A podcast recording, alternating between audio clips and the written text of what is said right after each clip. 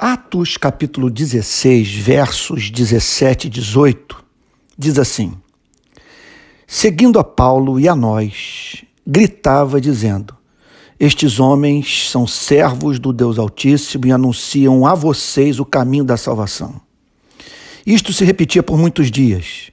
Então Paulo, já indignado, voltando-se, disse ao Espírito: Em nome de Jesus Cristo, eu ordeno que você saia dela.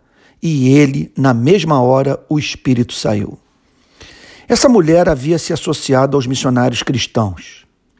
Falava a verdade. Os pregadores haviam sido enviados por Deus a fim de pregarem a sua palavra.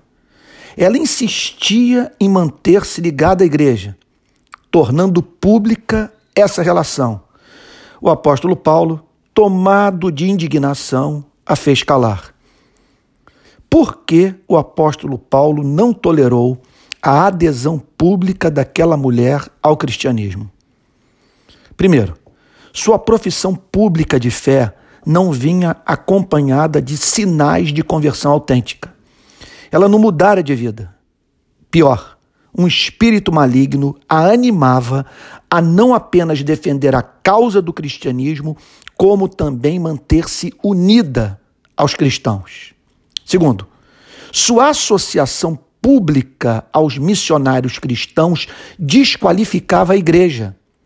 Quem olhava de fora ficava confuso quanto ao significado do evangelho, relacionava o cristianismo à sua antítese e perdia o respeito pelos cristãos.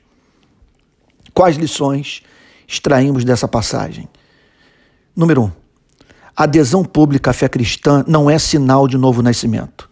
Número dois, a igreja deve esperar daquele que a ela se associa testemunho crível de conversão. Portanto, uma pergunta precisa ser feita: essa pessoa se arrependeu do quê? Vale ressaltar: o falso convertido sempre manifesta assimetria de caráter, demonstra preocupação com alguns aspectos da ética, porém em detrimento de valores que não se negociam nunca. Ponto 3. A ligação da igreja com pessoas que se declaram cristãs, mas que negam o cristianismo na prática, desqualifica a igreja, levando os que estão do lado de fora a terem seus ouvidos fechados para o que ela prega. Concluo declarando três fatos referentes ao atual estado da igreja no Brasil.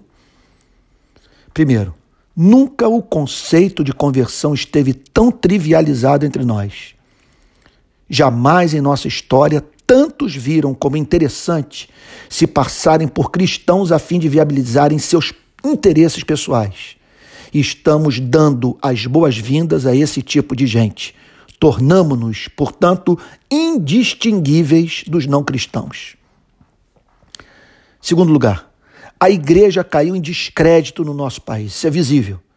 Ela não soube em momentos cruciais da sua história, nos quais a glória do Evangelho estava em jogo, deixar claro o que pensa ou que deveria pensar. Em terceiro e último lugar, milhões de brasileiros indagam o que essa gente pensa, o que significa ser cristão. Tal prática é endossada por Jesus Cristo. Eles temem, por motivos justos, que o país se torne evangélico.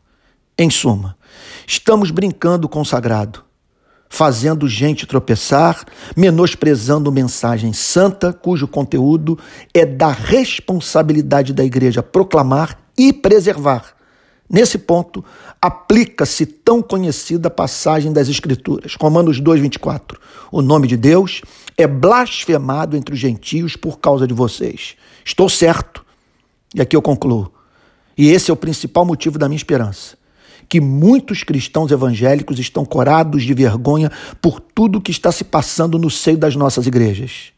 Homens e mulheres que choram, oram e não desistirão jamais de lutar pelo reino de Cristo.